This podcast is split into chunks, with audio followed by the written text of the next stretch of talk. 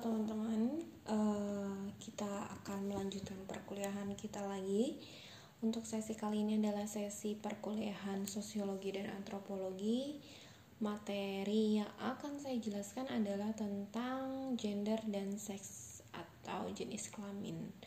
Uh, bahan yang saya gunakan untuk uh, materi yang akan saya jelaskan ini saya ambil dari buku yang di buku apa ya saya lupa judulnya uh, Essential of Cultural Anthropology yang ditulis oleh Kenneth Aduh, ya ampun. Kenneth G. Giges. Jadi uh, bukunya sudah saya upload di web e-learning. Uh, jadi teman-teman bisa baca selain membaca modul yang juga ada di web e-learning. Uh, jadi pembahasan kita ini tadi tentang apa? Jenis kelamin dan gender. Sebenarnya jenis kelamin atau gender ini sama nggak sih? Kayak gitu. Jadi dalam kalau misalnya teman-teman suka ngisi form, kadang kan ada uh, apa sih per, uh, ada mereka meminta kita untuk menuliskan, kadang diminta menuliskan jenis kelamin tapi kadang juga ada yang menuliskan gender. Nah tapi sebenarnya dalam kajian ilmu sosial eh, antara gender dan jenis kelamin itu sama nggak sih? Nah kalau dari nanti teman-teman bisa baca eh, kita cenderung membedakan apa yang disebut sebagai jenis kelamin dan apa yang disebut sebagai gender. Karena uh, di sana uh, di buku nanti nanti akan teman-teman uh, menemui bahwa yang namanya jenis kelamin atau seks itu ada the observable physical uh, the observable physical difference between male and female. Jadi uh, perbedaan fisik yang bisa ditemui uh, antara laki-laki dan perempuan, especially biological difference related to human reproduction. Jadi perbedaan jadi jenis kelamin ini berkaitan dengan perbedaan jenis uh, perbedaan alat reproduksi yang dimiliki oleh seseorang. Ketika seseorang memiliki vagina, maka ia akan disebut uh, sebagai perempuan Sedangkan kalau misalnya dia terlahir memiliki alat reproduksi e, berupa penis, maka dia akan disebut sebagai laki-laki. Apakah dengan memiliki jenis kelamin e, perempuan dan apakah perempuan dan laki-laki itu juga termasuk ke dalam gender?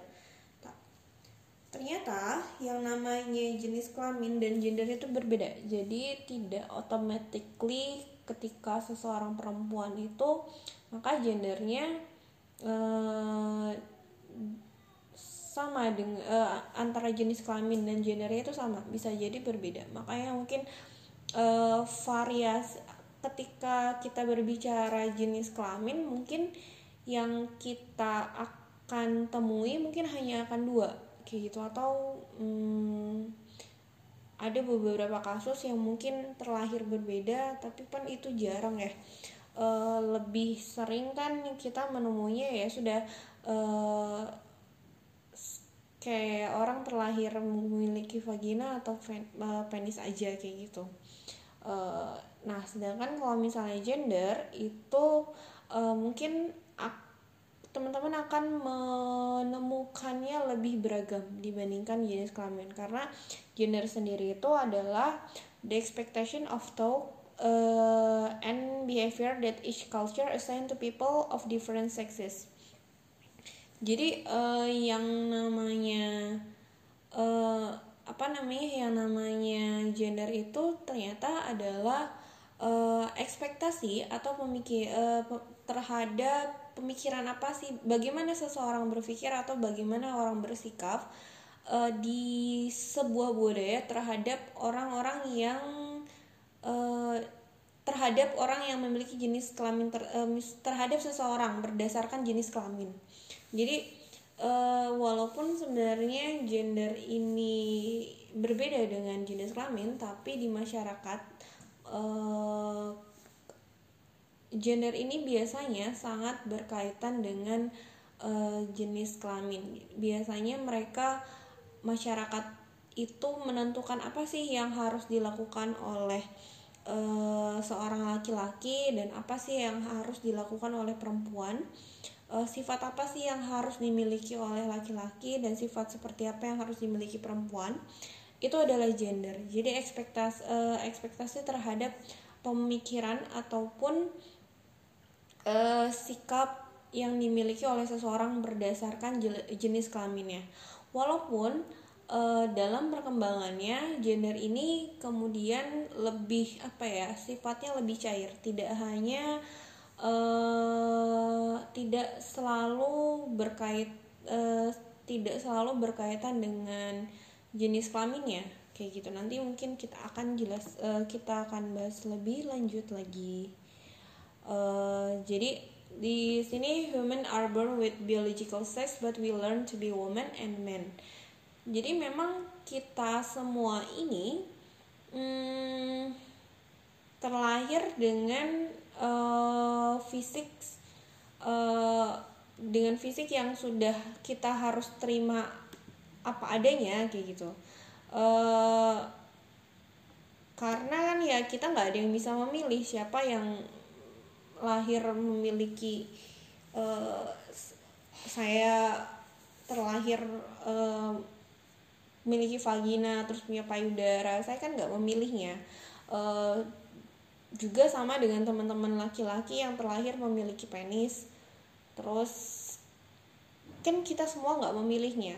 E, lalu apakah e, bagaimana akhirnya saya e, bersikap terus teman-teman bersikap itu apakah itu dipengaruhi berdasarkan jenis kelamin yang kita punya berdas e, dari lahir? Nah mungkin barangkali ada e, ada yang berpikir itu adalah insting. Mungkin ya barangkali ada teman-teman yang berpikir insting. Nah tapi kalau dalam kajian antropologi atau kajian sosiologi kita tidak melihatnya demikian. Seseorang itu akhirnya bisa bersikap seperti eh, apa yang diharapkan masyarakat eh, sebagai perempuan dan apa yang diharapkan masyarakat terhadap laki-laki itu semua karena memang dipelajari. Karena kita diajarkan uh, saya diajarkan untuk menjadi perempuan seperti apa. Saya dikasih tahu ekspektasi yang mereka harapkan terhadap perempuan itu seperti apa. Dan mungkin teman-teman laki-laki pun sama. Nah hal itu contohnya dari uh, contohnya dari bagaimana kita uh, eh, dari awal dari baju dari baju saja dari baju saja kita udah dibedakan berdasarkan warna kadang-kadang kan uh, kemungkinan kecenderungan orang tua itu memberikan pakaian pink itu pasti ke anak-anak perempuan sangat jarang sekali anak-anak itu diberikan eh, baju warna pink. Nah nanti pink itu selalu dikaitkan dengan hal-hal yang bersifat feminim nah terus juga seperti uh, seperti selain pakaian juga bagaimana orang tua kita membelikan memberikan mainan-mainan kepada kita. Uh, ada nggak sih kayak mungkin teman-teman yang berpikir bahwa uh, be punya pengalaman atau mungkin melihat bahwa uh, orang tua itu ketika misalnya teman-teman perempuan terus ke, terus kemudian main pedang-pedangan mobil-mobilan terus kayak ada larangan atau ada pertanyaan kok kok perempuan main mobil-mobilan dan pedang-pedangan? Harusnya kan main boneka atau sebaliknya kayak laki-laki kemudian main uh, kok main boneka? Terus kok nonton filmnya film uh, Barbie dan yang lain-lain kayak gitu. Itu Eh, pertanyaan-pertanyaan itu juga menjadi salah satu cara bagaimana kemudian kita menyerap bahwa oh e, kalau kita perempuan kalau kita punya jenis kelamin ini berarti kita harus melakukan apa dan kita harus punya sifat apa? Terus karena terus juga e, yang tidak boleh dan boleh apa? Nah hal seperti itu kan berarti menandakan bahwa uh, apa yang kita lakukan, apa yang feminitas atau maskulinitas yang teman-teman miliki itu bukan berdas uh, bukan hadir karena sesuatu hal yang sifatnya biologis. Bukan sesuatu hal yang datangnya karena faktor uh, keturunan insting tapi sesuatu memang yang dipelajari dan yang mungkin tanpa sadar dipelajari. Karena terlihat sudah secara alamiah di apa ya diajarkan seperti uh, kebiasaan-kebiasaan itu sudah kayak berlanjut be, berlaku seperti uh, hal yang normal sehingga apa uh, kita nggak sadar bahwa sebenarnya kita dalam prosesnya itu melakukan pembelajaran penyerapan kayak gitu. Nah ini yang uh, sebenarnya dalam sosiologi bisa juga kita sebut sebagai bagian dari sosialisasi atau yang kemarin kita bahas bagian dari enkulturasi. Bagaimana kita menyerap uh, apa sih simbol simbol-simbol makna-makna uh, cara hidup yang ada di masyarakat. Termasuk menjadi seorang perempuan termasuk menjadi seorang laki-laki itu kita semua belajar. Kita nggak ada yang tahu bagaimana menjadi seorang laki-laki dan bagaimana menjadi seorang perempuan ketika kita lahir. Nah jadi uh, nanti ada yang namanya yang disebut sebagai culture contraction of gender. Jadi konstruksi sos budaya terhadap gender konstruksi gender. Nah mungkin teman-teman nanti akan familiar dengan kata konstruksi gender. Karena uh, ya tadi yang namanya gender seseorang menjadi uh, feminim seseorang menjadi uh, maskulin seorang laki-laki menjadi feminim terus eh sorry seorang laki-laki menjadi maskulin seorang perempuan menjadi feminim itu semua adalah sesuatu hal yang dipelajari. Sifat-sifat feminitas sifat maskulinitas eh, itu hal yang dipelajari.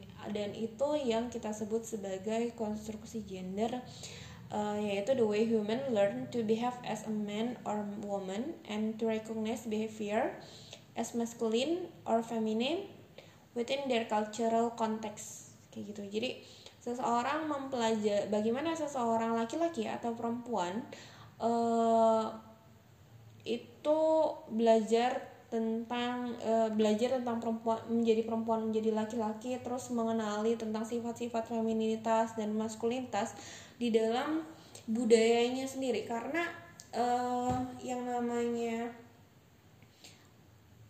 femin uh, karena di antara satu budaya dengan budaya yang lain bisa jadi berbeda.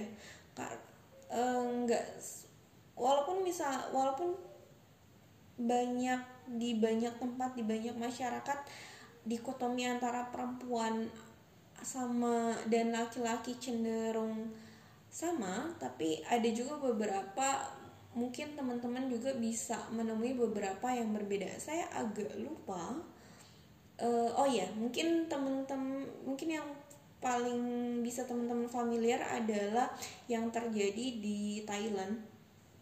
Bagaimana transgender itu adalah sesuatu hal yang uh, apa ya yang normal di sana. Tapi kan uh, ketika kita ada di konteks Indonesia yang namanya transgender itu menjadi hal yang sangat eh, enggak Indonesia sih. Bahkan Indonesia pun mengenal transgender juga di satu wilayah di daerah Sulawesi saya lupa daerah mana. Um, kita coba pakai konteks budaya Jawa.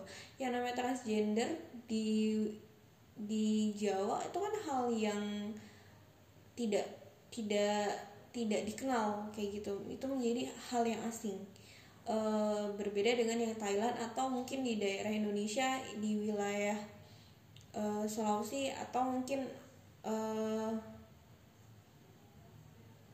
ya seperti itu jadi yang namanya budaya itu sangat mempengaruhi tentang bagaimana maskulinitas bagaimana feminitas di tugas apa yang harus dilakukan yang dimiliki oleh laki-laki dan tugas apa yang dimiliki oleh perempuan. Nah, itu semua yang kita sebut sebagai konstruksi gender. Terus anthropologists have moved from focusing on gender role toward examining gender performance, the way gender identity is expressed through action. Jadi uh, kalau sebelumnya antropologis itu fokus pada peran apa sih yang dimiliki uh, oleh laki-laki dan perempuan di dalam budaya tertentu. Kemudian uh, sekarang nggak lagi, bukan nggak lagi ya, uh, cuman ada sedikit pergeseran.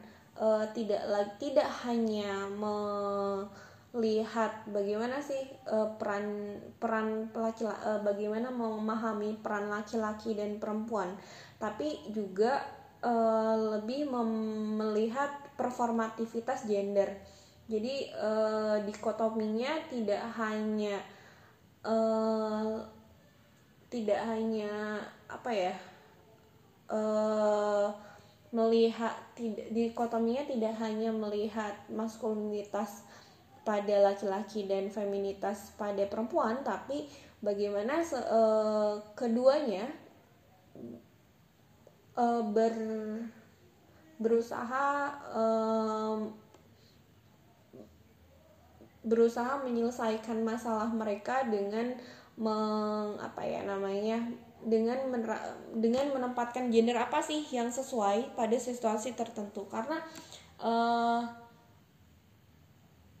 in the way jadi kayak uh, karena di dalam dalam beberapa situasi kita itu tidak selalu misalnya perempuan uh, karena saya uh, yang mudah saya jelaskan.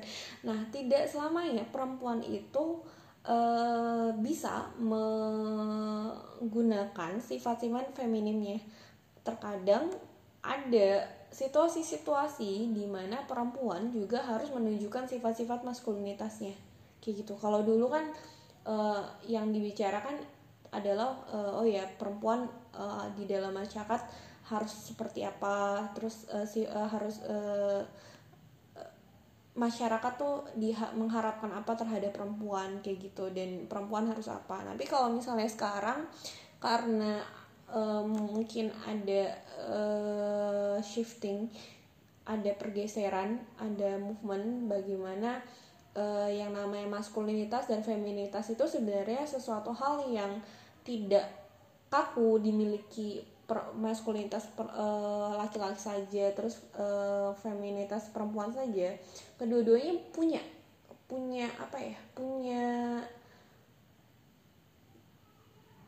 keduanya bisa dimiliki oleh baik perempuan atau laki-laki. Kayak misalnya ya tadi ya mungkin kalau misalnya seseorang perempuan uh, dia bersama anaknya dia akan menunjukkan sifat-sifat yang fe, uh, feminimnya dengan caring. Tapi ketika misalnya perempuan ini bukan hanya punya uh, peran sebagai ibu saja tapi dia juga seorang hmm, siapa ya? Mungkin ah mungkin kayak Sri Mulyani yang teman-teman familiar semua. Gak mungkin kan kalau misalnya Sri Mulya, uh, Sri Mulyani ini ketika di konteks pekerjaan itu dia uh, ya lem, uh, dia lemah uh, dia lemah dia uh, menunjukkan sifat-sifat dia kan harus tegas ketika dia men, uh, uh, berperan sebagai seorang menteri Nah, maka sifat-sifat maskulinitas yang yang biasanya disebut uh, yang sifat-sifat tegas itu kan yang harus keluar.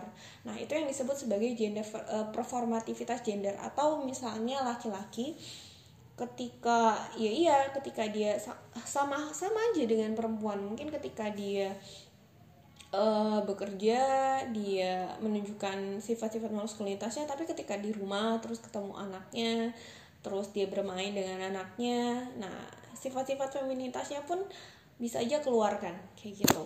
Jadi uh, yang namanya maskulinitas jadi yang namanya maskulinitas feminitas itu bukan sesuatu hal yang sifatnya kaku kayak gitu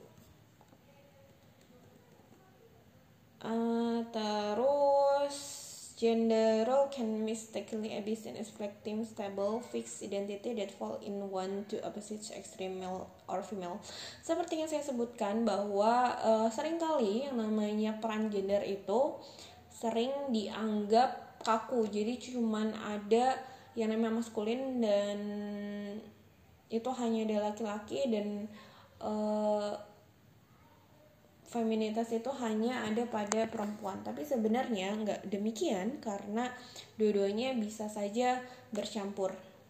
Keduanya bisa ada uh, di da, di ada di laki-laki keduanya bisa ada di perempuan. Itu tergantung pada situasinya.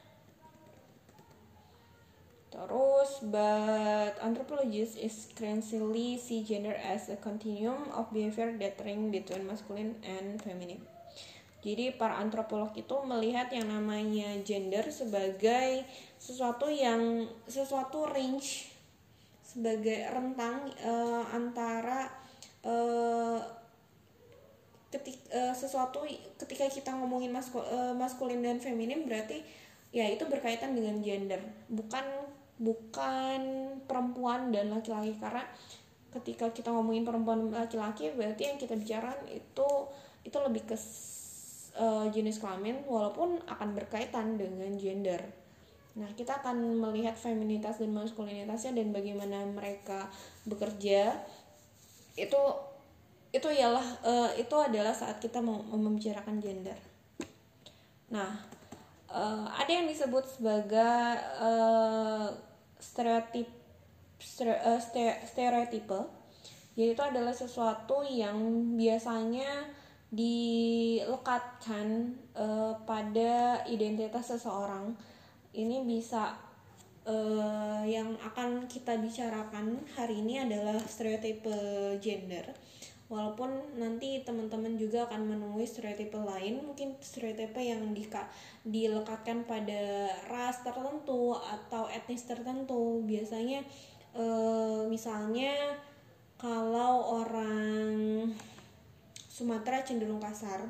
Padahal kan sebenarnya ada juga orang Sumatera yang e, lembut kayak gitu. Jadi orang e, hal seperti itu apa yang kita sebut sebagai stereotipe sama halnya dengan hal tersebut ada juga yang disebut uh, gender juga sering juga uh, ada stereotipe gender.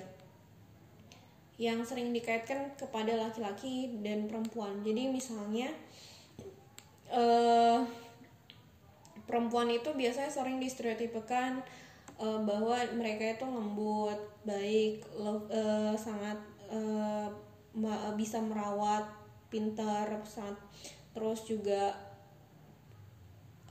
apa banyak bicara terus sangat emosional. Sedangkan kalau misalnya laki-laki itu sering dikaitkan dengan agresif. Dia itu sangat kompetitif terus tegas sportif terus juga uh, kuat terus nggak nggak emosional gitu padahal kan sebenarnya uh, hal ini tidak selalu ada pada laki-laki dan tidak selalu ada pada perempuan. Ada aja perempuan laki-laki yang punya sifat emosional jadi kayak uh, galauan terus nggak tegas itu kan ada aja hal yang seperti itu. Dan perempuan juga kan nggak semuanya uh, bersifat uh, penuh cinta kasih atau caring. Nah ha, stereotipe ini sering uh, bukan hal yang baik sih saya rasa bagi laki-laki dan perempuan. Karena ketika ada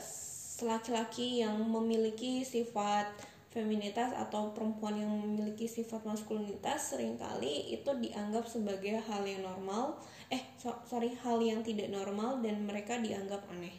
Padahal ya tadi keduanya tuh bisa memiliki sifat-sifat maskulinitas keduanya bisa memiliki sifat maskulinitas gitu. Jadi yang namanya stereotipe itu cenderung memiliki sifat yang negatif sih terus tadi uh, pen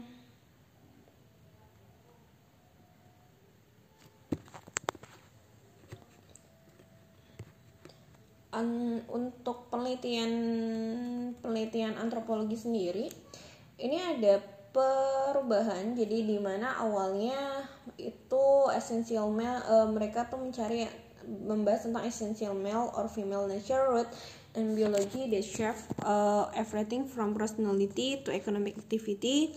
Jadi yang awalnya mereka tuh berusaha untuk melihat apa sih fak, uh, hal esensial yang harus dimiliki oleh laki-laki uh, atau perempuan untuk mensupport kegiatan um, aktivitas kesehari-hariannya.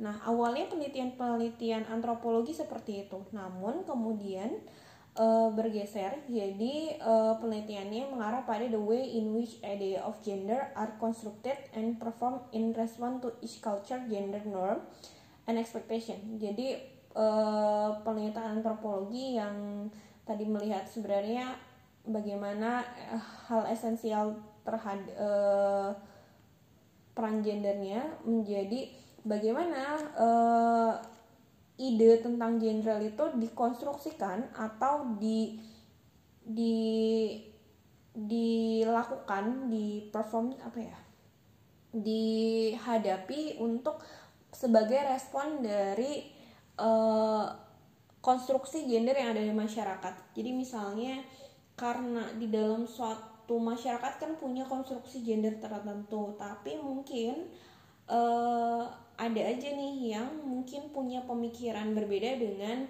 uh, ide gender yang ada di masyarakat tersebut. Akhirnya, apakah kemudian dia menerima uh, ide gender yang ada di masyarakat tersebut, atau apakah dia melakukan perlawanan, ataukah dia melakukan perubahan dan dan hal lain-lain kayak gitu. Jadi perubahannya seperti itu penelitian-penelitian antropologi saat ini. Nah, terkait gender sendiri ada tiga pertanyaan penting, tiga hal penting yang mungkin teman-teman perlu ingat uh, dalam uh, ketika membahas tentang gender. Yang pertama itu adalah gender strat, uh, stratifikasi gender, yang kedua ada gender stereotipe gender, dan yang ketiga adalah ideologi gender. Yang pertama stratifikasi gender bahwa di masyarakat ternyata ada yang namanya stereotipe uh, terhadap uh, yang berkaitan dengan gender. Seingat saya kita sudah membahas tentang stereotip uh, stere, uh, stratifikasi, sorry bukan stereotipe, uh, stratifikasi bahwa di masyarakat tuh ada yang namanya tingkatan uh, yang menempatkan seseorang atau kelompok masyarakat berada lebih tinggi di, antara kelompok yang lainnya. Nah, ternyata uh, stereotip ini juga di di masyarakat berlaku dan bekerja berdasarkan gender juga. Jadi ad, adanya ketimpangan di masyarakat yang biasanya menempatkan laki-laki itu cenderung berada lebih tinggi dibandingkan perempuan. Jadi an equal distribution of power and access to group resource, opportunity, right, and privilege based on gender. Jadi stratifikasi gender ini berkaitan dari dis, uh, ke distribusi yang tidak setara terkait kekuat uh, kekuasaan akses terhadap sumber daya kesempatan hak privilege berdasarkan gender. Contohnya kayak mungkin uh, kalau teman-teman sadari atau enggak orang-orang yang bisa berdiri uh, anggota-anggota orang-orang yang ada di tampuk pimpinan kita di pemerintahan kita pemimpin-pemimpin kita itu pasti kalau teman-teman sadari itu hanya sedikit sebagian kecil yang perempuan.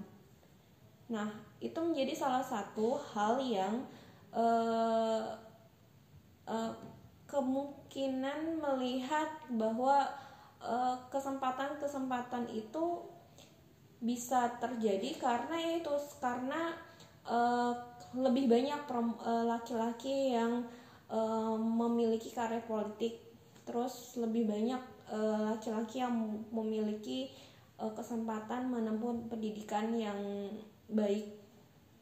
Atau juga uh, lebih banyak laki-laki akhirnya punya posisi-posisi yang tinggi kayak gitu. Itu bukan karena uh, laki-lakinya oh ya nanti kita bicara di ideologi gender jadi hal itu juga kita melihat bahwa ada distribusi kekuasaan yang berbeda. Atau misalnya eh, ternyata ya saya uh, teman saya tuh pernah cerita dulu mungkin dulu ini adalah hal yang biasa tapi ternyata masih juga ada. Bagaimana orang tua ketika dia punya anak laki-laki dan perempuan uh, ketika harus melanjutkan sekolah prioritas itu pasti diberikan pada laki-laki dibandingkan perempuan. Terus itu masih terjadi sih teman saya pernah cerita hal seperti itu. Uh, terus nah itu juga atau ketika misalnya kita memimpin uh, ada pemilihan uh, ketua itu ada laki-laki dan perempuan kemungkinan kecenderungan orang yang terpilih itu laki-laki. Karena kita, uh, masih masyarakat kita masih berpikir uh, perempuan tuh masih belum bisa untuk nggak uh, bisa jadi pemimpin pemimpin tuh laki-laki. Padahal sebenarnya kayak ketika dia mampu secara perempuan ya sebenarnya biasa aja kan. Kayak misalnya uh, pada pemilihan presiden Amerika sendiri kan mungkin banyak orang yang berpikir Hillary Clinton adalah hal yang orang yang baik orang yang bisa memimpin. Cuman kan ternyata lebih banyak orang yang berpikir melihat gendernya akhirnya dia nggak bisa uh, lanjut kan. Nah kalau misalnya dalam konteks Indonesia kalau teman-teman ingat uh, Megawati uh, terlepas dari bagaimana dia ya uh, dia bisa menjadi presiden di Indonesia. Cuma kalau misalnya teman-teman ingat dia tidak menjadi presiden karena dipilih dia naik karena Abdurrahman Wahid mundur uh, apa sih di tidak uh, menggantikan Abdurrahman Wahid tapi ketika misalnya dia maju melalui pemilihan umum dia kalah. Gitu. Itu salah satu menandakan bahwa uh, masih sedikit kesempatan yang dimiliki oleh perempuan untuk bisa mendapatkan uh, hal yang sama dengan mm, laki-laki. um, kayak pemimpin-pemimpin dunia pun mungkin masih sangat sedikit yang jum yang di uh, diduduki oleh uh, perempuan. Bukan berarti harus perempuan laki-laki perempuan harus uh, perempuan harus mengalahkan laki-laki tapi paling enggak uh, keduanya memiliki kesempatan yang sama. Kayak gitu. Bu, uh, itu sih isunya. Jadi tidak ada perbedaan uh, antara laki-laki dan perempuan untuk mendapatkan sesuatu. Nah itu berkaitan dengan stratifikasi dan yang kedua itu uh, adalah masalah stereotipe. Tadi yang seperti yang sudah dijelaskan bahwa ada stereotipe yang dilekatkan pada laki-laki dan ada stereotipe yang dilekatkan pada perempuan yang sering sekali itu menjadi masalah bagi keduanya. Jadi mm, stereotipe gender ini merupakan preconceived notion about the attribute of difference between and the proper role from uh, for men and women in culture. Jadi uh, di masyarakat mereka di setiap masyarakat pun biasanya punya kecenderungan uh, laki-laki harus apa, perempuan harus apa kan. Kayak misalnya ya perempuan tuh harus uh, menjadi ibu yang baik terus melayani suaminya dan laki-laki pun harus uh, bekerja bertanggung jawab terhadap isinya. Nah, uh, dalam beberapa kasus ada aja kan ternyata uh, ketik uh, ada aja kasus di mana ketika uh, perempuan memiliki pekerjaan yang baik dan dia memiliki gaji yang lebih besar di satu sisi ist- suaminya mungkin uh, ternyata dia tidak bisa uh, penghasilannya lebih rendah. Terus uh, udah gitu mereka mereka tapi ada anak uh, di uh, mereka punya anak yang harus diurusin. Nah logikanya uh, kalau misalnya kita ngomong ra rasional uh, secara rasional ya sebenarnya kalau dengan gaji istrinya yang lebih tinggi sebenarnya ya nggak masalah dong kalau misalnya istrinya yang bekerja dan suaminya yang mengurus anak.